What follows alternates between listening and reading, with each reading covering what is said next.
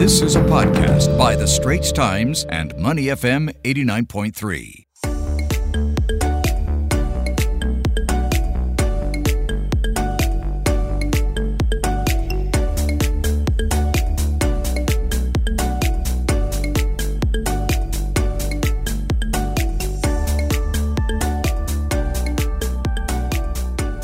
Finance Minister Lawrence Wong front and center because he's been selected to be the leader of the ruling People's Action Party's fourth generation team, paving the way for Mr. Wong to be Singapore's next prime minister.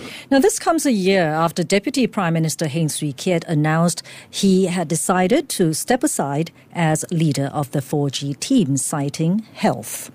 Now, at the same time, the 4G ministers had asked for more time to reach a consensus on their next leader as the country is still battling the COVID 19 pandemic. Well, we finally have the question, the answer to the long awaited question. Mm-hmm. And uh, here to discuss more, now that we've had the weekend, the long weekend to let the news sink in, we have Zakir Hussain, Singapore editor of the Straits Times, on the line. Zakir. Hi. Hello. Hi, Zakir. Thanks for joining us. So, how was Finance Minister Lawrence Wong chosen as a 4G leader for the PAP team? So uh, I think we had a bit of a reveal about the process on Saturday at this press conference, and I think Prime Minister Lee Hsien Loong asked the various ministers, asked Boon Wan to canvass the various ministers, you know, meet them individually, and he did so over an hour and, and all, to dispassionately, calmly reach a decision as to who they felt might be the best person to lead the 4G team. And, you know, the overwhelming majority, I'd say 15 out of the 19 leaders canvassed, backed Mr. Wong Mm. Would you know whether the process was more like a multiple choice sort of issue, or was it like an open ended, like who would you like to be the next 4G leader? I, I don't think that would be the case, would it? No, so I think there was, uh, I mean, they didn't sort of spell out all the details, but I think mm. it was sort of a multiple choice mm. um, based on the potential candidates, right? Right. So he asked them, and, and, we know there were two other potential candidates talked about, Ministers Chan Chun Sing yes. and Ong Ye Kung. Mm-hmm. Yes. And I think it seemed he asked the stakeholders mm. to who they would prefer other mm. than themselves mm. and ask them to rank and rank them in order of their preference. Oh, that's very mm. interesting. Mm. Mm. Yeah, I think there's some people who are talking about how okay, only 15 out of 19, um, you know, people or, or votes were mm-hmm. cast in favor of Mr. Wong. So you know, they're making a, a, slight issue out of that. Is is that significant at all? Was it always unanimous in the previous uh, choices? Hard to say. So I think the previous choices, it was sort of everyone decided in a large group and, you know, reached an agreement on that basis.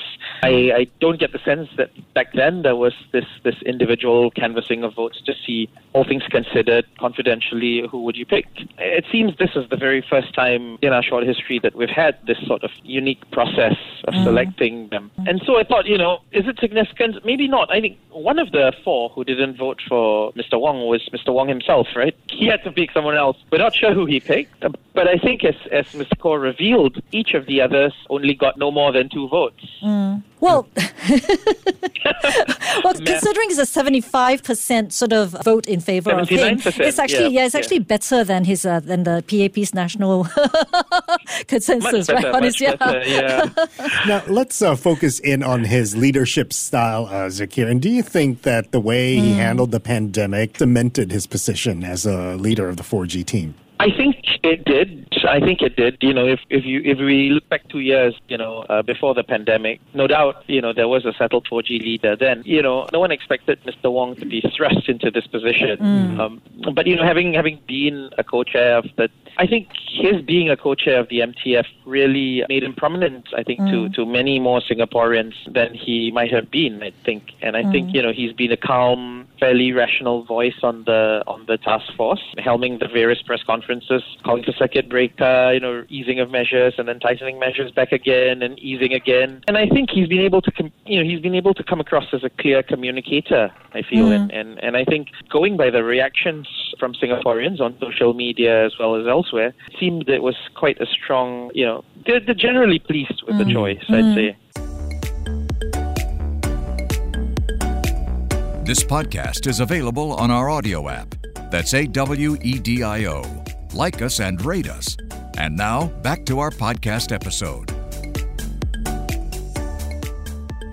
We're talking to Zakir Hussain, Singapore editor at the Straits Times. Well, about uh, Lawrence Wong's selection as uh, leader of the 4G team here in Singapore. So you were talking about reaction among the public. Zakir, what about reaction from the opposition camps? So I think you know the Workers' Party has not said anything about it, but I think you know the two other parties, the Progress Singapore Party, mm. which has two NCMPs, basically welcomed, congratulated him, but said they hope you know he'd give more room for a diversity of views mm. uh, at a time when Singaporeans are expecting you know, more contestation.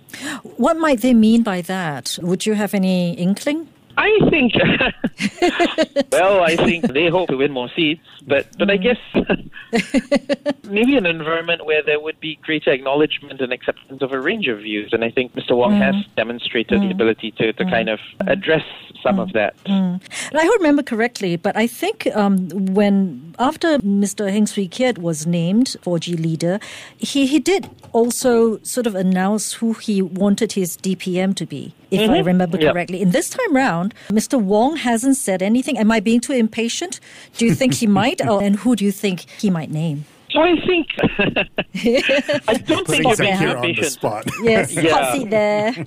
I mean, I think I think part of the reason why Heng Swee Keat named a deputy was, you know, the the process that led to his selection. I guess did also, you know, raise an alternative. And, and given that, you know, perhaps it was down to two candidates then, mm. uh, Mr. Heng must have felt, and, and again, he's not he's not spoken about this so clearly. I suspect the decision to have a deputy was to sort of signal, you know, that this is a team and, and we'll go together and he'll draw on the strengths of everyone.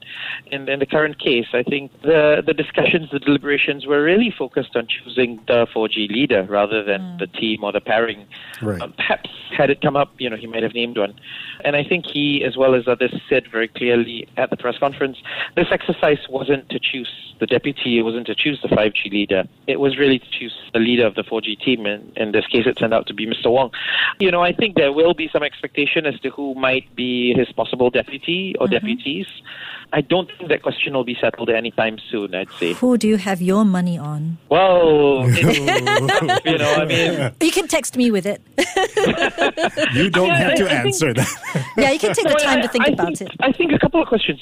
He might have, uh, you know, perhaps he might have one of the other two contenders. Mm-hmm. Mm. You know, he might have someone maybe a little more senior, but who brings in, say, private sector perspectives, mm. right? Yes, he is um, a career or, civil servant, isn't he? Yeah. Mm. Or he might also choose someone younger who might, say, be able to be a bridge between 4G and 5G. Mm. And I think you've got all those options in the current cabinet. Mm. But I'm not sure he's thought about this as well, actually. Yes, he might even choose a female. Again, that's a yeah. possibility. Yeah. yeah, you, can't, you can't rule that out. Yeah. yeah. Okay. Well, we will have to wait and see, but exciting times ahead in Singapore. Zakir, thank you very thank much you, uh, for shedding light on this. Zakir Hussain is a Singapore editor at the Straits Times. The SG Extra podcast is also available on Apple Podcasts, Spotify, Google Podcasts, and our Awedio app.